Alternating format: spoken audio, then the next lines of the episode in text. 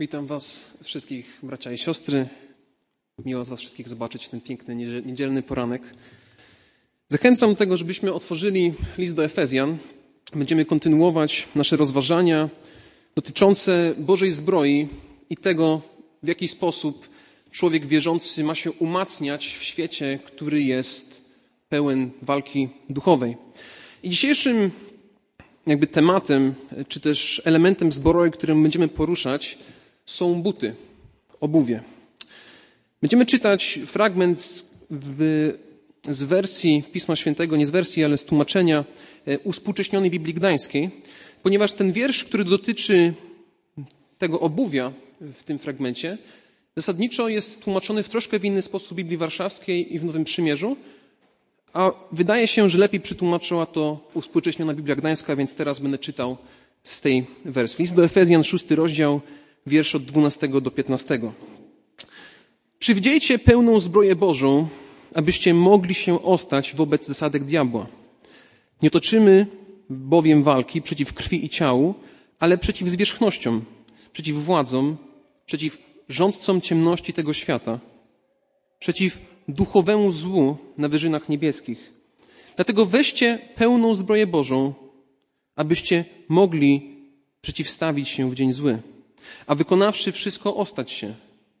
Stańcie więc, przepasawszy wasze biodra prawdą, przywdziawszy pancerz sprawiedliwości i obuwszy nogi w gotowość Ewangelii pokoju. I obuwszy nogi w gotowość Ewangelii pokoju. Panie Boże, dziękujemy Ci za Twoje słowo. Dziękujemy Ci, Panie, za to, że ono nas porusza, ono nas zmienia. Panie, teraz Cię prosimy o to, żebyś w szczególny sposób nas prowadził. I Panie, proszę Cię o to, żebyś dał mi mądrość we właściwym wyłożeniu tego, co tu jest napisane. O to Cię, Panie, proszę w imieniu Jezusa Chrystusa. Amen. Zanim przejdziemy do tej różnicy, o której wspomniałem, chciałem zadać jedno proste pytanie. Mianowicie, dlaczego masz założone buty? Dlaczego dzisiaj, przychodząc do kościoła, założyłeś, założyłaś buty? Przecież wydaje się, że jeżeli się chodzi na bosaka, to jest lepsze krążenie. To niektórzy tak, tak mówią, że to pomaga, chociaż niekoniecznie jest to prawda, ale niektórzy mają takie przeświadczenie. Jaką funkcję spełnia obuwie w naszej codzienności? Ochrona, dokładnie. Ochrona, też obuwie spełnia różne funkcje. Jakby zupełnie inne obuwie wykorzystuje hokeista, kiedy gra w hokeja, a zupełnie inne obuwie ma na sobie żołnierz, który idzie przez górę. Różne obuwie spełnia różną funkcję, ale najbardziej podstawową jest właśnie ochrona. Nie chcemy nic, żeby naszym nogom się stało, ponieważ nasze nogi niosą nasze ciała i to, co my nosimy na sobie, trochę jest zależy od naszych nóg. Jeżeli nasze nogi nie funkcjonują w porządku, to i nasze ciało też nie będzie we właściwy sposób też może funkcjonowało. Czy zdarzyło Wam się kiedyś nadepnąć na pineskę? Albo może na klocka Lego? To prędzej. Mówi się, że klocyk Lego to jest największy ból, jakiego człowiek może doświadczyć, jeżeli tylko na niego nadepnie i że jest to ból, którego nie można opisać. I to często rodzice przypominają sobie o tym, kiedy wchodzą do pokoju i tam dzieci bawiły się klockami i nagle taka niespodzianka i pod stopą coś się znajduje. No jest to nieprzyjemne, jest to bolesne i potem można się, człowiek może kuśtyka i to po prostu widać, że tak powinno być. I tutaj, kiedy apostoł Paweł pisze o obuwiu, to pisze w kontekście uzbrojenia rzymskiego żołnierza, prawdopodobnie rzymskiego żołnierza. I rzymscy żołnierze też mieli szczególny rodzaj obuwia, bo już od starożytności ludzie rozumieli istotę dobrego obuwia, tego, że coś jest potrzebne. I Rzymianie byli w tym wybitnie dobrzy, że oni mieli szczególne takie sandały, czy też szczególne obuwie, które dawało im pewną przewagę nad innymi armiami.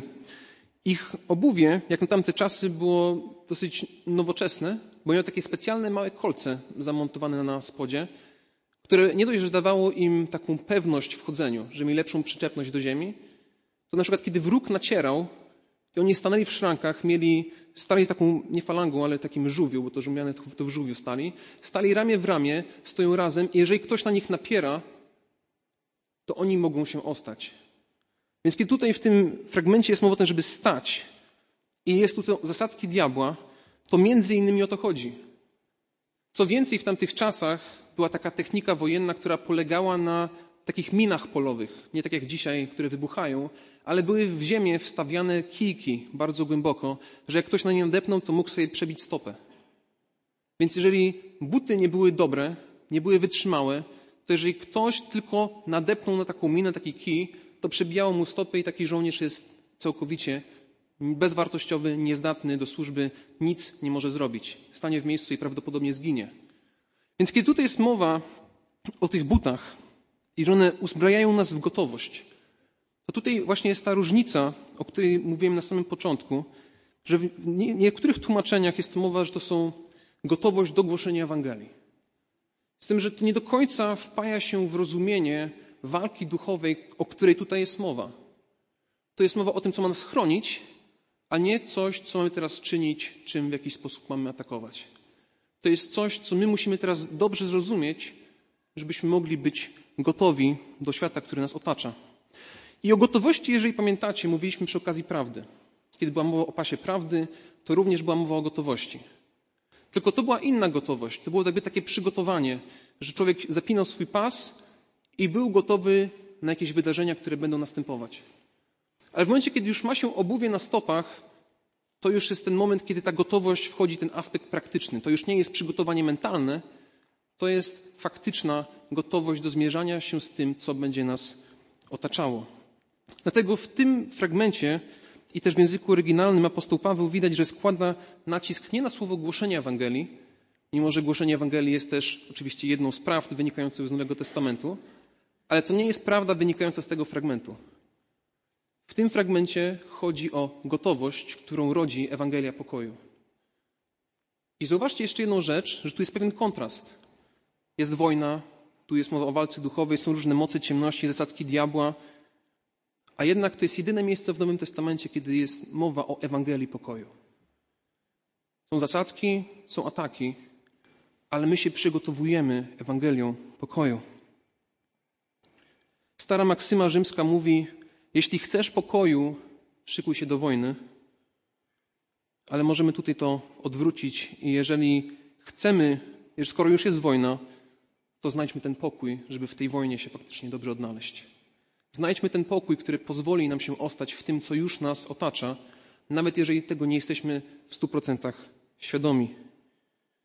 To jest fragment skierowany do ludzi, którzy aktywnie uczestniczą w walce duchowej, która nas otacza, i w ten sposób powinniśmy go rozumieć. To na czym polega ta gotowość? W jaki, w jaki sposób Ewangelia pokoju wpływa na nasze przygotowanie do świata, który nas otacza? W jaki sposób na to na nas wpływa? I można powiedzieć, że Ewangelia pokoju, która się pojawia, i to w liście do Efezjan i w liście do Rzymian, to są jakby dwa listy apostoła Pawła, kiedy dużo mówi o pokoju, o tym, co pokój wnosi w życie człowieka bieżącego, to można podzielić to na, tak trzy aspekty. Pierwszy to jest pokój na linii Bóg-człowiek, czyli takiej linii prostej, od góry do dołu. Potem jest pokój na linii wierzący-wierzący, czyli jak my między sobą możemy żyć w pokoju. I potem jeszcze jest taki osobisty aspekt pokoju, czyli jak ja mogę mieć pokój sam ze sobą. W jaki sposób Bóg wprowadza pokój do mojego życia, kiedy ja czuję się niepewnie, kiedy moje życie nie jest takie, jak być powinno. Więc spojrzymy teraz na te trzy aspekty po kolei. Pierwszy aspekt, czyli Bóg, człowiek, pokój między Bogiem i człowiekiem. W liście do Rzymian w piątym rozdziale, w wierszu pierwszym czytamy tak. Usprawiedliwieni tedy z wiary, pokój mamy z Bogiem przez Pana naszego Jezusa Chrystusa. Usprawiedliwieni tedy z wiary, pokój mamy z Bogiem przez Pana naszego Jezusa Chrystusa. Potem dalej jest napisane, wszak Chrystus, gdy jeszcze byliśmy słabi, we właściwym czasie umarł za bezbożnych. Rzadko się zdarza, że ktoś umrze za sprawiedliwego, prędzej za dobrego ktoś gotów jest umrzeć. Bóg zaś daje dowód swojej miłości ku nam przez to, że kiedy byliśmy jeszcze grzesznikami, Chrystus za nas umarł. Tym bardziej więc teraz, usprawiedliwieni krwią Jego, będziemy przez Niego zachowani od gniewu. Jeśli bowiem, będąc nieprzyjaciółmi, zostaliśmy pojednani z Bogiem przez śmierć Syna Jego, tym bardziej będąc pojednani, dostąpimy zbawienia przez życia Jego. A nie tylko to, lecz klubimy się też w Bogu przez Pana naszego Jezusa Chrystusa, przez którego teraz dostąpiliśmy pojednania. To, o czym tutaj apostoł Paweł pisze w liście do Rzymian, wskazuje na pewien stan ludzkości wobec Boga. Na pewien aspekt tego, że dopóki człowiek się z Bogiem nie pojedna, to jest w stanie wrogości z Bogiem. I o tym również mówiliśmy na początku listu do Efezjan, kiedy robiliśmy tą serię, że Bóg nas wyrywa z królestwa ciemności i wprowadza nas do królestwa światłości. Bóg ze swoich nieprzyjaciół czyni przyjaciół, ze swoich nieprzyjaciół czyni swoich dzieci, ze swoich nieprzyjaciół czyni dziedziców. Bóg bierze swoich wrogów i włącza ich do swojej rodziny. Bóg jest tym, który wyciąga rękę, mimo że my jesteśmy grzeszni, to Bóg posyła swojego Syna Jezusa Chrystusa, żeby umarł za nas na krzyżu, aby każdy, kto w Niego wierzy, miał życie wieczne. Bóg to czyni, my odpowiadamy. Bóg jest tym, który chce, żebyśmy mieli pokój z Nim przez Jego Syna. I co więcej, nie tyle chce, tylko jeżeli uwierzymy, to jest napisane, pokój mamy z Bogiem. Wielu ludzi dzisiaj szuka pokoju. Szuka pokoju z Bogiem i naprawdę robią wszystko, co jest tylko możliwe, żeby w jakiś sposób tego wrogiego im Boga, jak sobie wyobrażają, w jakiś sposób przyciągnąć do siebie. I się okazuje, że to jest zupełnie odwrotnie. Że to Bóg jest tym, który sam do nas przychodzi, sam chce, żebyśmy my z Nim byli. Bo my w naszym buncie, w naszym grzechu tego byśmy nie chcieli. Jest napisane, gdybyśmy jeszcze słabi, umarł za bezbożnych. My byliśmy bezbożni. Jeżeli nie zaufałeś Chrystusowi, to tutaj ten fragment mówi o tym, że jesteś bezbożny, bo jesteś bez Boga. Nie masz Boga w swoim życiu. Więc tutaj, kiedy jest mowa o tym pokoju, to jest to naprawdę niezwykły przejaw Bożej łaski i Bożego miłosierdzia, Bożej dobroci, Bożej miłości. Możemy jeszcze tu jakieś inne wspaniałe superlatywy opisywać dotyczące dzieła Boga w Jezusie Chrystusie, który dokonał na krzyżu. Ponieważ jest to naprawdę niesamowite, że Bóg sam siebie daje po to, żeby ludzie, którzy mu są wrodzy, stali się częścią jego rodziny. Jest to coś, co jest całkowicie niepojęte. Jest to coś, co jest Bożym darem. Jest to przejaw Bożej łaski, że my to chociaż częściowo możemy zrozumieć. A jednak jest to też stan faktyczny, że my jak umrzemy, to wiemy, gdzie idziemy. Że mamy pokój w naszym odejściu. I w tym tygodniu wielu z Was wie, był pogrzeb brata Adama Wojnarowskiego. I pastor Marek, jak dzielił się krótkim jakby świadectwem z tego, jak z nim rozmawiał przed ostatnim, e, przed ostatnim jego e, spotkaniem, to mówił, że brat Adam powiedział, że on idzie do domu.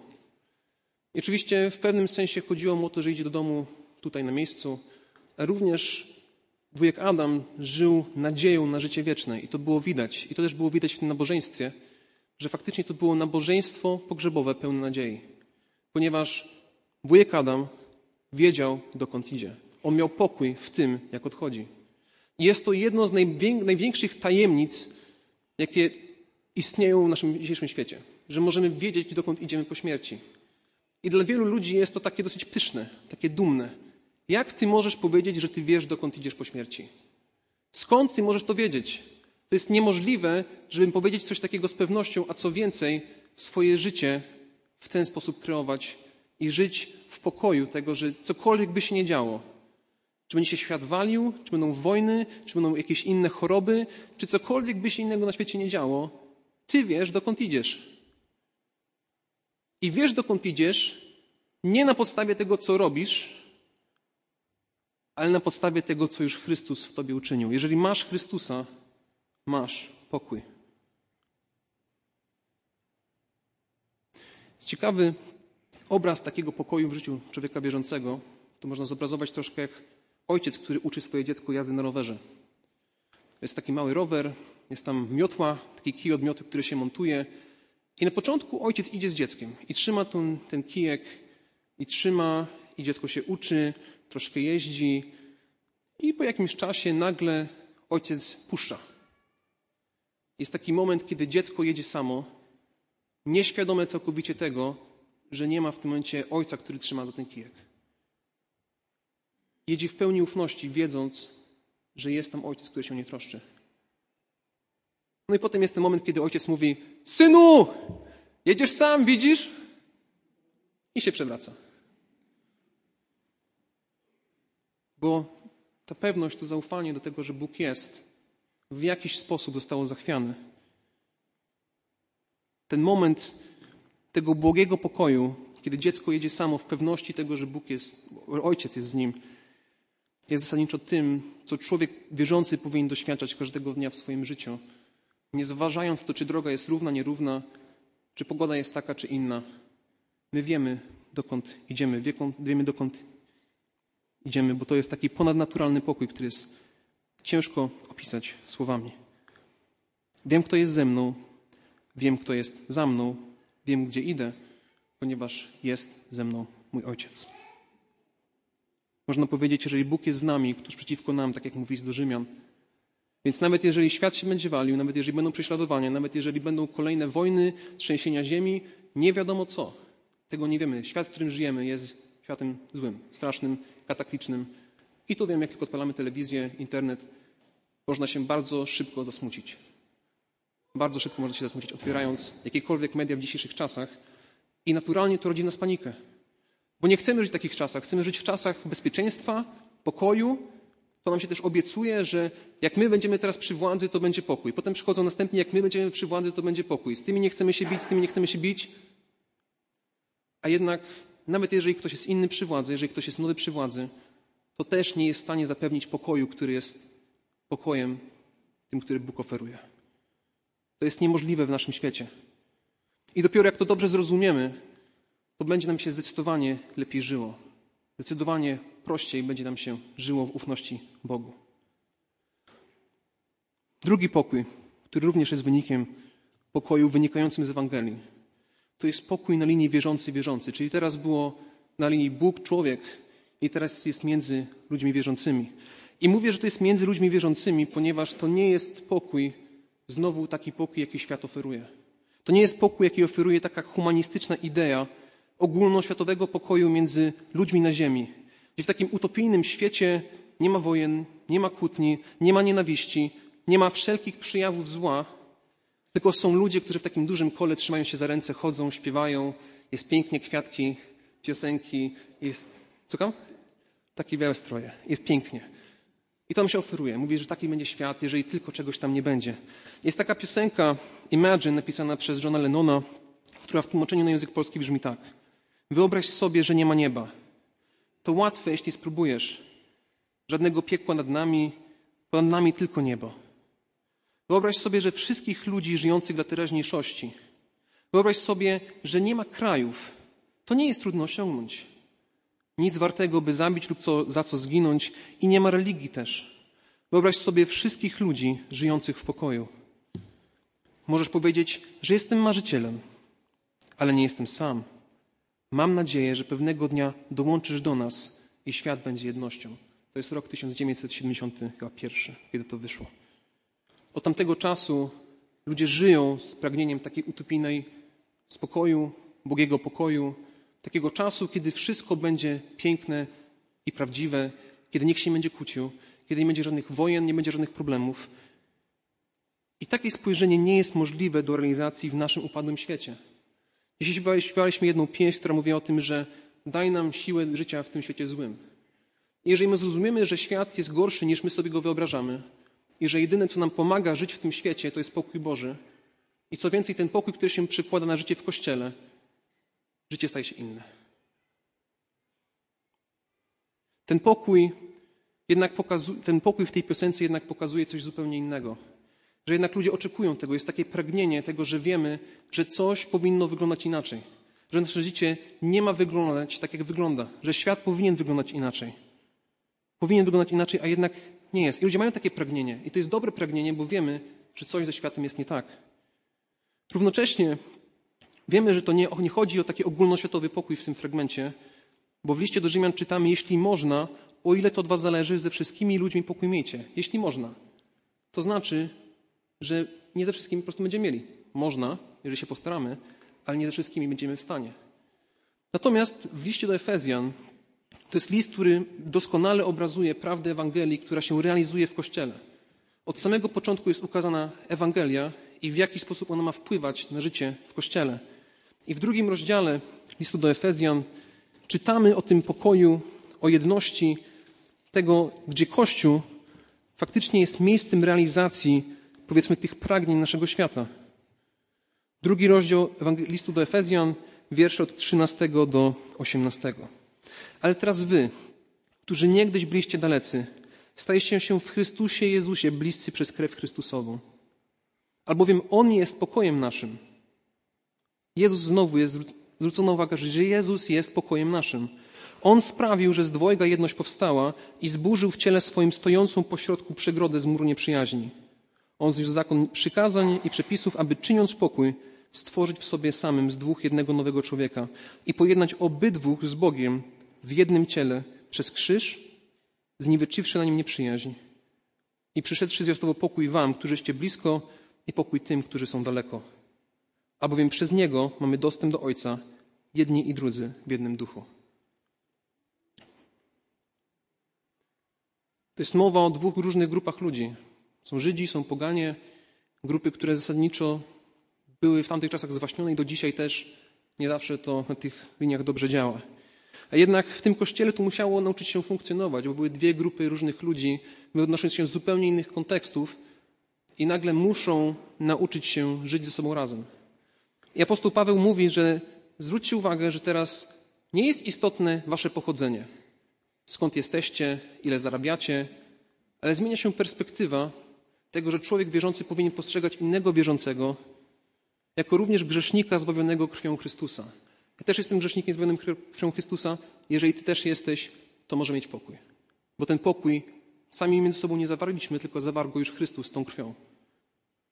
Więc w naszym kościele też są ludzie różnych narodowości, z różnych miejsc, z różnych części Polski, w różnych kulturach się wychowanych. A jednak Bóg uczy nas tego, żeby razem funkcjonować w jedności i w pokoju, ponieważ do tego Kościół został przeznaczony. Kościół ma odbijać to, czego świat nie jest w stanie, albo to, czego Kościół, albo to, czego świat pragnie.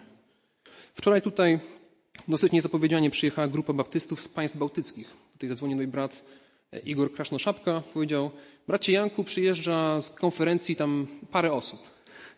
Przyjechało 50. No i słucham tego, co mówią i nie jestem w stanie tak do końca zrozumieć.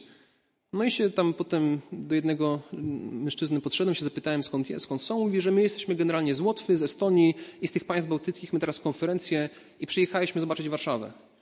No i zaczęliśmy troszkę rozmawiać i już widać było jakiś kontakt, że tutaj zaczął się pytać o, tą, o zbór, o coś tam. I mimo, że tego człowieka całkowicie nie znam, mimo, że prawdopodobnie w jego języku się nie porozumiem, nie do końca wiem skąd pochodzi, nie wiem przez co przeszedł, ale równocześnie wiem, że jeżeli to jest człowiek faktycznie wierzący, to między nami jest spokój. Nie ma znaczenia, czy mieszka w Łotwie, w Estonii, czy w zupełnie innym miejscu. Jeżeli są ludzie z różnych części świata pojednanych przez Chrystusa, to w tym miejscu faktycznie będzie pokój.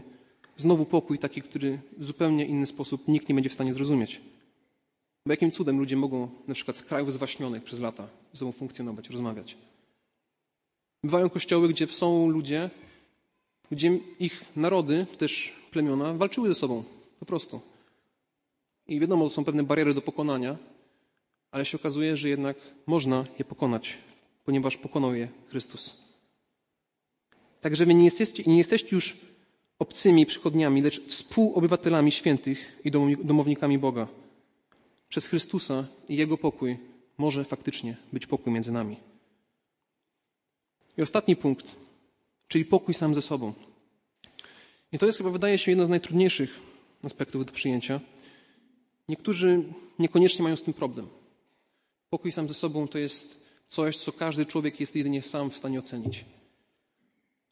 Równocześnie są wierzący, którzy potrafią zrozumieć dzieło Chrystusa na krzyżu, potrafią zrozumieć, że Bóg im przebaczył, ale sami sobie nie są w stanie przebaczyć. Więc z jednej strony intelektualnie przyjmują Boże przebaczenie, przyjmują ten pokój Chrystusa, ale żyją z takimi ciągłymi wyrzutami sumienia, z taką jakby rozdwojonym życiem. Co więcej, w naszym społeczeństwie jest wielu ludzi, którzy nie może i nie potrafi żyć ze sobą, albo nie potrafią żyć ze świadomością tego, co w swoim życiu uczynili. I szukają ucieczek. I jedną z najbardziej popularnych ucieczek chyba jest samobójstwo. Po prostu życie mi się nie podoba, kończę teraz. To jest najprostsza ucieczka przed tym, z czym się zmagam. ludzie nie są w stanie czasami sami z sobą żyć, mimo że powinni, bo Bóg im przebaczył. Są wobec siebie bardzo krytyczni, mimo że teraz Bóg ich nie potępia, to sami siebie potępiają. Jeżeli jesteś człowiekiem wierzącym i sam siebie potępiasz, to narzucasz na sobie dodatkowe jarzmo, którego na ciebie nie narzuca Chrystus. Niektórzy mówią, no ale ty nie wiesz, przez co ja przechodziłem. Nie mogę o tym mówić, bo to jest za trudne. To jest coś zbyt skomplikowanego. Nie mogę wytłumaczyć tego, przez co przechodzę. Być może tak jest. Nie każdy musi w stu procentach wszystko zrozumieć. Równocześnie jest jedna obietnica w Nowym Testamencie, która powinna zmienić ten sposób myślenia.